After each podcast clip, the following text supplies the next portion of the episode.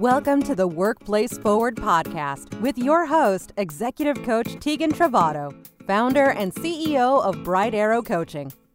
Are you a perpetually busy, always overstretched leader or executive who feels there's never time to keep up with leadership trends in an always changing landscape, much less self care? Workplace Forward will help you overcome both challenges and gain peace of mind. Through Tegan's conversations with executives, experts, authors, and innovators about their leadership journeys, you'll get quick hits of two things you need the most essential insights to help navigate the future workplace, and best practices on the more human side of leadership so you're empowered to take care of yourself while leading others. Enjoy some well deserved time for yourself to learn and recharge. Let's get started with today's guest. Tegan, take it away. Listeners, I'm so pleased to have Sherianne James join us on the podcast today.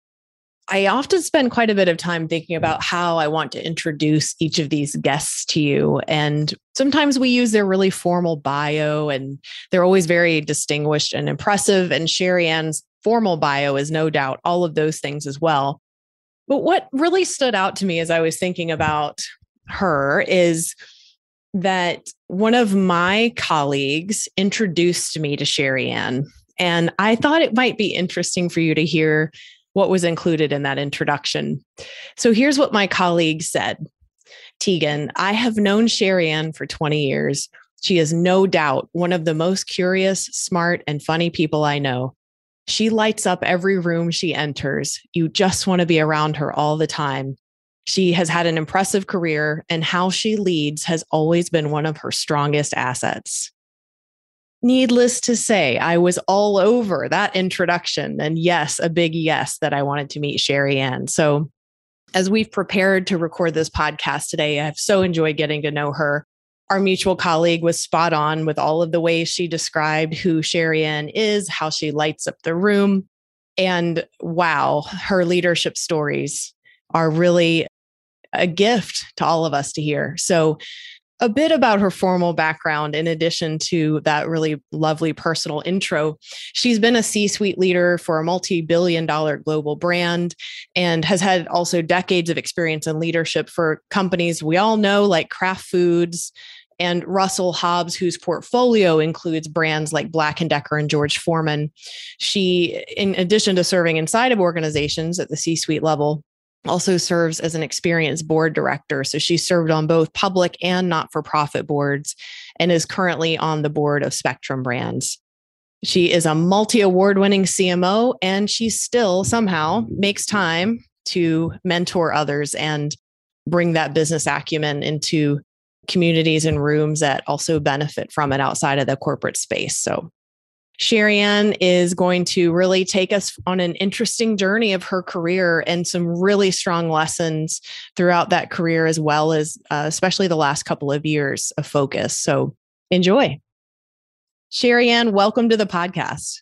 Thank you so much for having me. Yeah, I'm so excited to talk with you today about a topic that we're going to go through several topics for listeners to know, but one of them that came through so clearly as something you're really focused on is listening. And I want to go ahead and tell listeners we're not talking about basic listening. We're talking about something much more sophisticated. And we're really thinking about how senior executives listen. And so the first thing I'd love to know from you is why does that feel important right now? Well, because what got me here may not get me there. And I've always been very confident, driven. I know what I want. And that doesn't necessarily lend itself to listening. Mm. But what I learned as I've gotten more and more senior is that your whispers literally matter, that everything you say, there's a reaction, there's a response. And so, someone who is as intense as I am, who is very confident saying, this is what we're going to do, I have to realize that I have to create space and opportunity to listen and to be heard, and that very subtle things are sometimes much bigger. So even mm. when you ask people what they think and they appear and say verbally that they're okay with what you're proposing or they're okay to do what you're asking, you have to respond to subtle cues, body language, a small comment of, I'm not sure, could be so much bigger than maybe it's intended. Right. So as you're sharing that, what I imagine is just coming into the room as a senior executive, your title carries some sort of presence, regardless of what you've said you want to hear or listen for. Do you find that the title just on its own gets in the way of people really being honest with you and allowing you to hear what's being said? Yeah, yeah. The title and your own inability to recognize your power. It's mm. something that you have to be always aware of because you will hear people reference your name and say, Sherianne said, Sherianne said. And sometimes when it comes back to you, you have to even stop and pause and think, what was it that you said? And you see how much it reverberates in the organization. I feel like the exact same person that was a brand manager all those years ago who was able to be successful because I was so confident in saying my opinion and having a point of view or being the person who would ask a question, even when there, was the most senior leaders in the room. And I had to recognize, or I still have to, I, I'd say it's a deliberate practice thing. I have to recognize that not everyone has that same bravado and confidence to be able to do that. And that's where the, the deliberate practice of listening is something that I'm constantly trying to master. Because the other thing that makes listening very difficult for executives is we're very results oriented. Yes. And, you know, sometimes we're three, four, five steps ahead because of the information that we're privy to and the desire to get things done. And that's where you are sort of so focused on that that that's where you're missing what people are, are saying. And then it's compounded by the dynamic way we work now.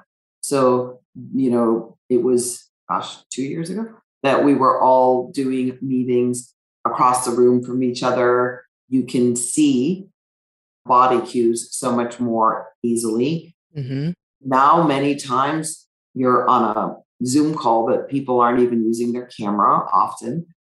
I try to encourage my team to do that, but there are times where for many reasons they, they don't feel comfortable doing that and those are just even more complex situations that make it hard for you to hear and that's why i think listening as an executive now is probably the most important skill that we can have in more complex dynamic work environment yeah so that lends itself then to having the right mediums i suppose for listening we're moving from being in the room together to potentially being on Zoom. But if we're not conscious to get on Zoom, we may only do a lot via phone. So I'm hearing that that need to kind of rebalance our resources in this new state of yes. not being together live. Mm-hmm. Yeah, sure. Or, or just be aware that now you have even more complexities because yes, it's you can still practice very much listening, but you have to create even more space for it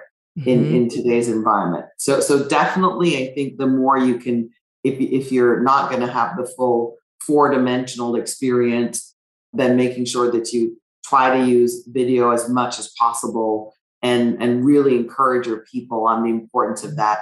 Little things like I, I again, one of my strengths, therefore, if you overuse it, it's a weakness, mm-hmm. is I'm very quick to sort of, okay, here's what we're doing, here's what's next. Mm-hmm. And I've had people on my team that I've learned that it sometimes literally feels like the call has frozen to me, that their video isn't working. And it's because they just need that minute to think. Mm-hmm. And I give them that space. And I'll even say, okay, I know what's happening now. You're thinking, you're processing what I said. And I and I create that space for that. And and also to to your point about using the medium, I will be very deliberate in my request of when I want to, for sure, it's a non negotiable for a video call. Because if I know that I'm going to either bring complex news or I need my team engaged, I'll say, Let, let's really make an effort to get on video here. It can make such a big difference. And I think that's where hybrid working comes in. I'm very much a fan of the efficiency that's come from digital ways of working. And I also think for a lot of women, it's allowed them to have a different level of engagement with home as, as an executive that is a privilege that we haven't always been afforded. So mm. I very much support that. But I, I love the fact that now I get to see my team once a week, sometimes twice a week. And I reserve that time for the more complex conversations where I know that if I don't sort of have myself in a room where they can communicate with me in multiple different ways, with the way they're sitting, with the way they're looking, that it's helpful for me to be in that dynamic so that they are not so caged. Because coming full circle to the weight of the title, it's intimidating, even if you don't intend it to be. That's right. And yeah. when you layer on the style that I personally have as a leader, very driven, very intense, very demanding, that that shuts down communication unintentional. Right. So that's where you have to constantly look back and play conversations back and say, I know what they were saying, but what were they really saying? Mm-hmm. And that's yes. been very helpful for, for me to lead teams. And I think, you know, I've been in global roles, I've been in roles where I have teams, therefore, all around the world. And that's where, even before we were all working this way, that complexity and nuance was was so important just because of that interaction. Yeah. You know, I will just for listeners sort of reiterate this whole thing around the perception of title where we started. We'll go in, Bright Arrow will go in and interview the stakeholders of C suite teams we're coaching and hear from essentially the next line of leaders that report to the C suite team, their perception of the leadership from the C suite team. And sometimes feedback will come back that we share to the CEO and the other CXOs thematically and they're so surprised because they will have literally asked their people about these points and thought that everything was fine because they'd opened the door to the conversation and got a bunch of head nodding like yes yes everything's good we'll do that we're all bought in. And then they find out via confidential interviews they weren't bought in and i have seen the frustration huge and i don't blame these c-suite leaders. And so i also hear there's a two-way street here that i want to emphasize for listeners like Sherianne's talking today about how C's, CXOs own and senior executives own the need to listen and to listen deeply. And then likewise, we've got to grow up some of this next level of leadership to be brave and courageous and and receive and act on the invitation to share honestly because that is what benefits the business for sure, right? So it's not just on the CXOs, it's on the next layer down too and but we have to Absolutely. kind of grow them. Yeah. Yeah, and I, and I think we're we can help that is, of course, as I said, we have an incumbency to listen, but also exactly what you said to tell your your staff to tell your staff staff that when you have that opportunity when you have that seat at, at the table be brave. Like one of my caricature phrases is i say fear less. So you break the word into two. A lot of times what's causing that inability to say your truth, which may be wrong, by the way. Mm, sure. Um, and may not always get the response. But if you're coming from a place of based on what I know, this is what I want to share, and you're fearless about it, then the outcome will be the right outcome. But when you're letting fear motivate you, a lot of times the most difficult conversations with leaders are the ones we don't want to hear. And sometimes we don't want to hear it because it is a team, not pushing themselves to the edge, not pushing themselves to the vision that you know that we can get to as an organization, but they're not ready yet.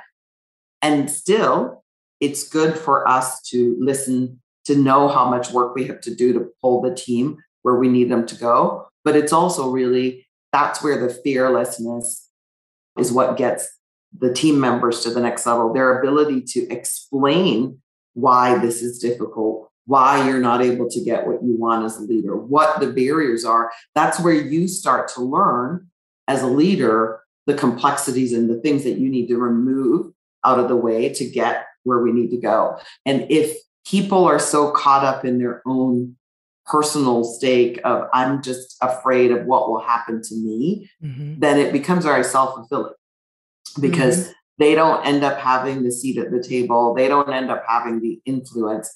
And if they just let their truth motivate them, again, you may literally be wrong because you're not privy to what the leader is privy to.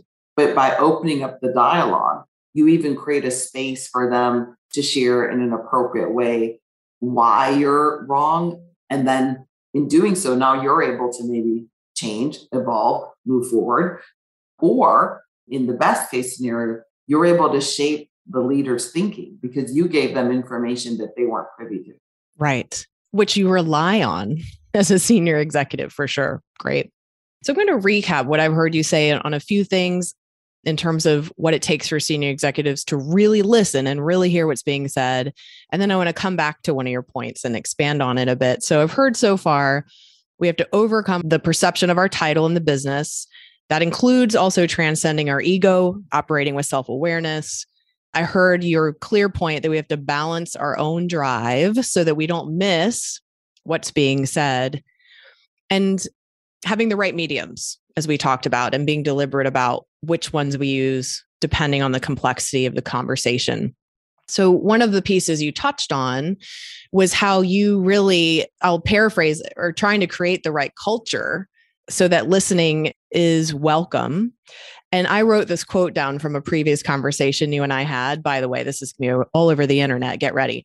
Leaders have to listen to the whisper, period discontent and resistance can be really subtle. What can you tell listeners about that subtlety and what you've seen over the years with that? So, one of um, the biggest challenges I've seen is that when we're at times of pushing the organization to hit the numbers, to drive results, which is usually what all of us are trying to accomplish, people can be overwhelmed the workload can be overwhelming, especially during the last few years when when you're stimulated by multiple things. You're on a call and you're getting the text and you're having the, the slides open on, on from the other thing that you're having to get done. It, it's why working from home turned out to be much more efficient than I think any of us ever anticipated, but it's also why it's it's so intense. And so that's where nobody wants to be that person on the team who says, I'm too tired, or who doesn't recognize, hey, we're not performing the way we expected to. So we need to step up.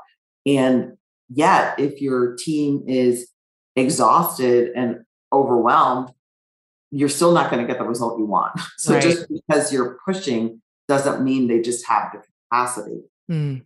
But again, no one wants to be the one who says, I can't, I'm failing, I'm drowning, I'm overwhelmed. That's right. And so it is the lack of joy sometimes on their face. It is yeah. the frustration. It is the you calling out where we need to go and seeing not a energized attaboy from the team, but a, a slump, a downtroddenness. Those are cues. And, and when I describe them literally, they don't seem that subtle, but in the intensity of just driving to your goals, you, you can easily miss them, but you, you cannot. Because again, when you need to get the job done, this is where I think for me, I'm constantly striking the balance. I don't want to say to my team, good enough is good enough because it isn't. But I also want to make sure that if I'm seeing that they're struggling, that I'm stopping, pausing, and understanding. Because sometimes it could be as simple as, well, I didn't know you were doing that. That's that's not relevant anymore in the context of where we are. Put that aside so we can focus on this. Ah, I'm hearing you. This is because you still felt like you needed to not only do the new tasks I asked you in the context of what's happening in the business, but some of the old irrelevant things. And the more senior you get, sometimes you're just not aware of all the little tasks your oh, team of course. Doing, especially when you get right. down to the more junior levels and everybody wants to feel busy and everybody wants to feel that they're helping and so you see what's being presented to you, but you don't understand all of the many little steps that get to get there. And learning that is where you can clear a path for them to be really successful and help us achieve what we need to. Achieve. Yeah, great. One of the pieces that comes up for me is related to the discontent and resistance we may not notice is the quiet and the silence which is easier to it's easier to hide now that we're remote and i don't mean that in a negative way i mean our employees aren't literally trying to hide but it is easier to be quiet and for the quiet to go unnoticed and that's one of the things we've been seeing in leadership teams is that like i'll ask an exec well how is so and so doing over in sales? How's your sales leader? Oh i think he's doing all right. You know we haven't been connecting as much. I assume everything's fine. Red flag let's not assume. We used to be able to assume because we could see someone in the office we could kind of check the face every couple of weeks and know that someone's doing fine and i think now we really have to seek people out and really ask how they're doing but not in the box checking way. I have to ask in a different way now to really know. But i have noticed that's another way that discontent is sort of going undetected. Our bodies are there we're in the meeting but we're able to sort of hide any sort of subtle discontent so it's a no, challenge. And I, and I think that's where, when you're very fortunate and you have trusted advisors, even realizing that just because they're your trusted advisors, they're still going to be caged. So I've been in situations where some of the people who have that confidence, who built the trust with me, that they're able to carry the difficult messages to me yes. have come to me and shared things. I had to even learn that just because they're coming to me and sharing things they're going to be tempted because i'm still this c-suite individual. Mm-hmm. and so i have to realize that if they're saying hey the team is struggling with or hey the team is afraid of this or the team is yearning to know what's going to happen with this change or what does this new organization mean that that probably means there's massive panic and even though they said something so subtle hey you might want to talk to so and so that probably means that they've been saying a lot to mm-hmm. get that person to feel that they need to break the trust of their peers and come to you and say hey i'm a little bit worried about so that's that's the kind of yes. listening that I'm talking about. Is that when you hear any feedback, just process it. And again, that doesn't mean you have to literally act on it, but you process it and you may use it to then probe, to then mm-hmm. probe further, to create a dynamic, to say, you know what, this is where I know we're going on a live business trip. And I was going to maybe spend time with them, focus on this business environment. Instead, I'm going to have dinner with that individual. Mm. And I'm just going to talk freely. And this is very difficult for me. And I'm not going to have an agenda because, you know, for the type of person I am, very results focused, very compartmentalized.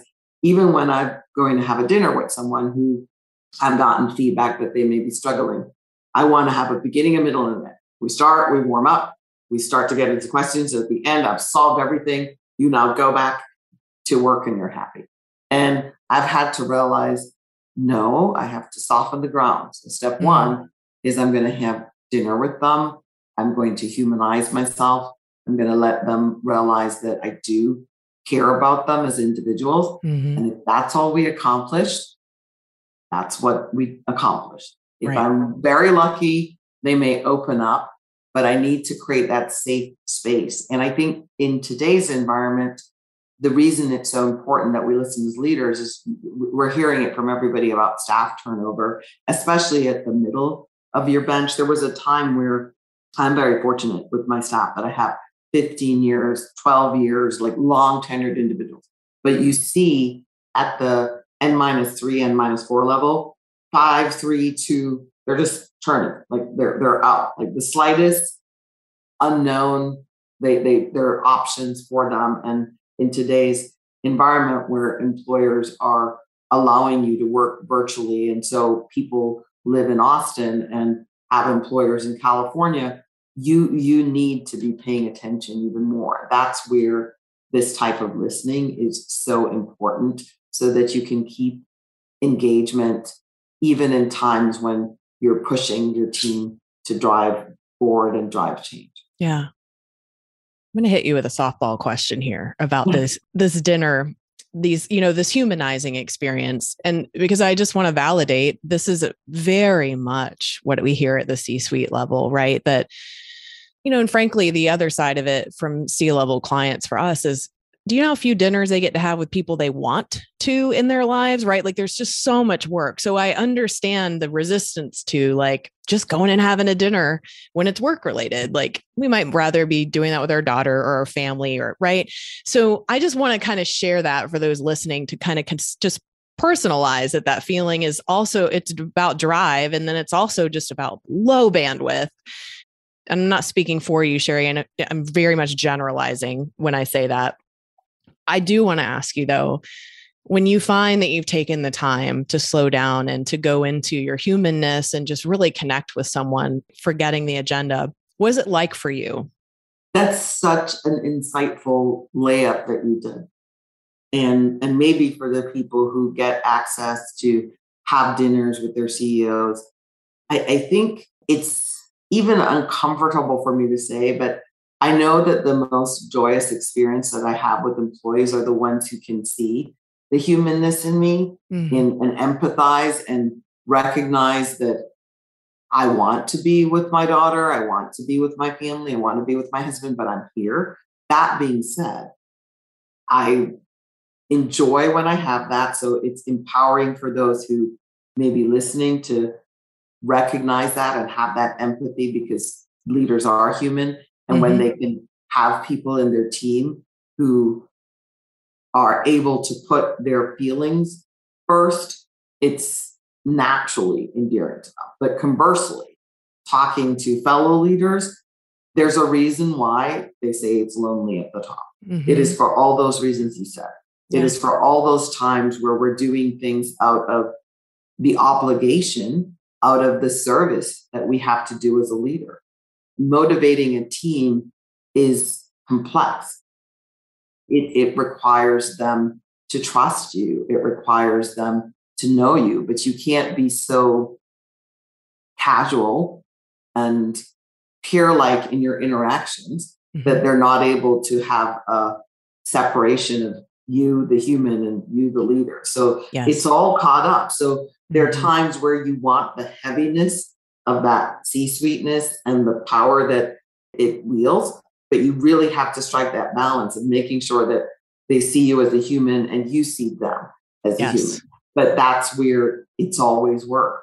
It's always work. You go and you're having uh, breakfast or coffee or whatever with employees, and you're never able to just completely let down your guard. So right. it's it's lonely because it's not the same as being with your family, but also for, for what we have the privilege of leadership, it sort of goes with the territory, right? It does. And I'm not sure I've ever heard someone spell it out so eloquently. So thank you for really breathing life into what that experience is like.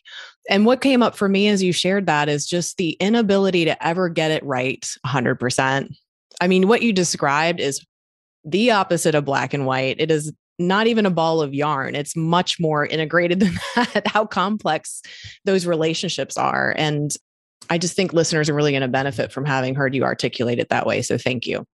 You mentioned really well we talked a minute ago about training up the next level of leaders and and one of the things that comes up for me and that we hear from senior execs a lot is the need for the people who do communicate with us to be strategic and concise and deliberate, right? All of those words. There's a lot more ways I would describe that. But how do you go about helping the next level of leaders develop that quality of communication so that they can be heard, so that they are delivering the messages in the way the C suite needs it?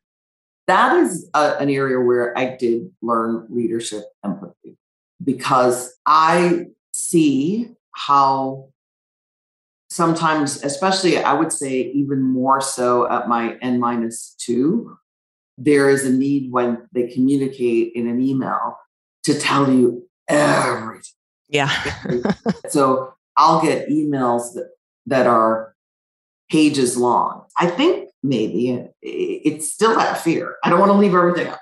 That's right. And it's so gratifying when I have a person who is so curated in how they tell a story. Now, it is a leadership style thing because mm-hmm. I've, I've heard many leaders say that they don't like text, they don't like information being sort of withheld from them. But I, I can say, I think there's a lot of power in employees who are able to give the right messaging to their leaders so that they can have a partnership. I always say to my team, I want us to be finish each other's sentences and I need to know when I'm not in the room that there's nothing for me to worry about because we're that wrapped up. Mm. That requires proper communication.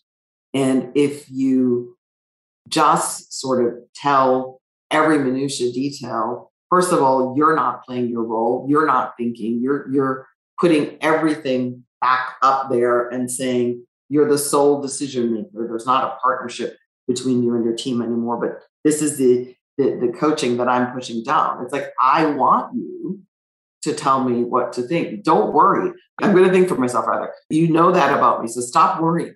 Stop worrying that you telling me what you think is going to stop me from thinking. You should know me better than that. I've said that to people. But there's this this over communicating. Sometimes I say you're vomiting. you're just mm-hmm. vomiting it all. Yeah. I'm like, I want you to think like you're writing a newspaper article. What's the headline? Yes. Start with that. Mm-hmm. And then work down into the details from there. But it's a lot of times, even when I remember once having a employee call me in a panic and I was in the airport trying to get through security and they're just t- starting at the bottom of like every ticky tacky detail and I'm trying to like get my suitcase on the thing and they're screaming as they do at the airport. And I finally You must said, have been at O'Hare in Chicago. I'm just kidding. I can't remember what it was. And I said to them, here's what I'm gonna do. I said, I'm gonna take my AirPods off because I have to go through security. But I was like, when I call you back, you need to have thought through how you're telling me this story. I was like, I've been listening to you for 15 minutes, albeit in a very distracted state. But that is the reality of what you have right now. Mm-hmm. You have full access to me, but in an airport. So if you don't think through how you're going to lose the next 10 minutes before I board that plane, we're both not going to get what we need. Because mm-hmm. clearly there's something you need to tell me, but you got to like work it out. So contain that emotion, get to the headline that needs to be a why do you need to know this right now? I think it was like 6 a.m. too. And then bullet, bullet, bullet. And I was like, if you start there, you're going to break through my confusion. Mm-hmm. And then I'm going to be able to digest the detail with you. Yeah. But I had to literally walk them through that. And it was my desperate need to get the information from them that allowed me to not be nice because sometimes I think we feel in this culture of servant leadership that we're supposed to like listen to the details and meander through it. And when I have the time, I do it. But I, I want people who are working their way up to the C suite to know that the person who's going to get there is the one who can be very effective with their time with those leaders and be yes. very clarified on what it is you want them to take away. What yes. do you want them to think? Again, we are going to be pretty confident in thinking what we want. There's always this fear. Well, am I allowed to tell them what to think? Yes, you're mm-hmm. absolutely allowed to tell them what to think. Yes. Okay. What a gift you gave this leader. I mean, this, if they were listening to your calling them up to another level, they had a life changing, career changing opportunity in the airport with you on the phone. So and anyone who's not in the C suite that aspires to it, this is something that will keep you out of the C suite. Your inability to say what it is you need someone to, to your point, do say, think, and where you want their attention and problem solving to go. If you leave an ocean, they'll just pick which thing they need to work on for you. Right. So, yeah, so well said. Once again, thank you, Sherianne. You know, I want to pivot a little bit. We we have the great fortune of having your experience in serving at both the board level and operating inside of organizations. And I think listeners could benefit tremendously from hearing from you about what your experiences have been like as a woman of color in these leadership roles over the years. What would be helpful for us to know and hear from you today on that topic? So, one of the blessings that I have is I actually was raised in Trinidad um, which is a little island in the west. And the relevance of that comment is I was raised as a majority, not a minority. Mm-hmm. And so it took me a long time to even know the misperceptions of being a Black woman. Like I just didn't know they were there. And so that is a gift that I want to always support my other people of color with but I most definitely want to give to my daughter. It's the gift of insouciance. It's the gift mm. of not even recognizing the microaggressions when they're there. That being said, as I've become more senior and gotten access to places that are rare for many and certainly therefore super rare for other females of color the behaviors sometimes are not subtle. And that's where I definitely have the, the privilege of financial comfort. So you're not in a Maslowian state, but I use mm. that privilege. I use that privilege to call it out when it happens and not call it out in a rage because um, sadly that's just going to fill another trope of the angry black woman anyway but but just say I'm not having it. So if someone tries to say something about me, my team, or something that's not true, I, am like, I'm going to stop you right there. Mm-hmm. And then they're spun up. There's an indignation that if the same thing happened between them and another white male, they would never have that mm-hmm. degree of indignation. So I've literally seen the rage, and I'm okay with it. Not okay where I don't feel my palms being sweaty. Nobody likes to be in a room with an individual where you can feel that you're enraging them. But then I go back to fear less. You're not doing anything wrong. Don't raise your voice. Don't be disrespectful. Make sure that you can stand in your truth and say, there's nothing I'm saying here that isn't completely acceptable just because they don't like that message coming from me. That's on you. And that's what I try to do to use my privilege of being in that rear ear to teach that person who may be uncomfortable with someone who looks like me talking to them as an equal that I'm not going to take it. That's the first thing. I think the second thing for me was a recognition, and this one's much more joyous, that sometimes me being in the room is so inspiring and it's it's joyous but it's also humbling and intimidating at the same time so i mm-hmm. remember mm-hmm. the roles that i've played in companies often have me literally on stage speaking to thousands of individuals and i remember one young lady an african american lady came to me afterwards and said we were all rooting for you and I naively said, Who? She's like, All of us other sisters. Mm. Oh, see, I, that moved me. It really, it still does. And yeah, cool. I had no idea. She's like, Oh, yeah, we have a whole group chat. And every time when you speak, we all are there and that we feel so proud and we know that we can. And I had no idea. I was just doing my job. I was trying to motivate the entire sales force, the entire a commercial organization because that was what I was sent there to do. And I didn't realize that in my effort to just do my job and try to do my best at doing it well, that I was sending a message that you too can be here. And yeah. that is such a privilege. That is such an honor. It's very humbling, but it's also a joyous prize for getting here that yeah. you can have that ability to just do your job and know that when you do it well, you are creating a mental space for others who look like you to believe. Mm-hmm. That is mm-hmm. such an honor. That is amazing. I love that. I could feel the emotion coming from you recounting that. So, Sherry thank you for sharing that and for being an example for all of us in it too. It's really wonderful. I'm wondering how your leadership's evolved, in your opinion, over the last couple of years. And what do you think has really kind of contributed to that? I would say I'm a work in progress.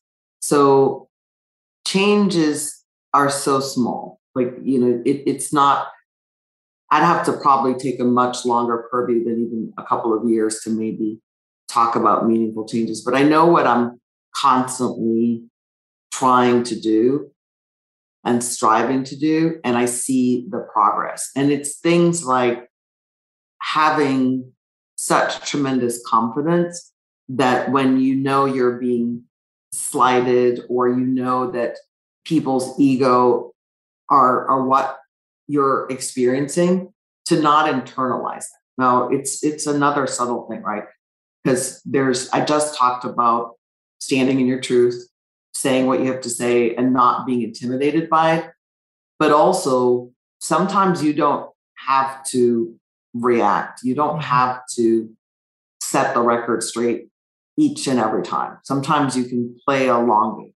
You can know that you have people who are resistant to you and what you're trying to do.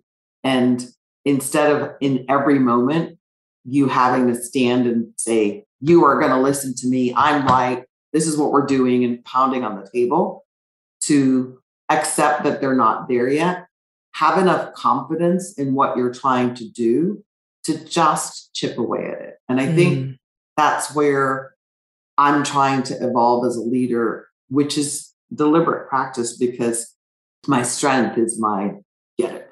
Yeah. Since I've been a baby in corporate America, every review said Sherianne drives, Sherianne's a bulldog, mm. Sherianne pushes. It's always this ah, ah, ah. Mm-hmm. So now that I have more access to influence, it's just leaving the dinner where I didn't feel a major sense of accomplishment and being confident enough that I'm chipping away. It's deliberate practice. Yeah. That's what I'm working on. Powerful. Love it. Thank you. Where can our listeners find you online, Sherianne? What's the best way for them to follow you and keep track of what you're up to?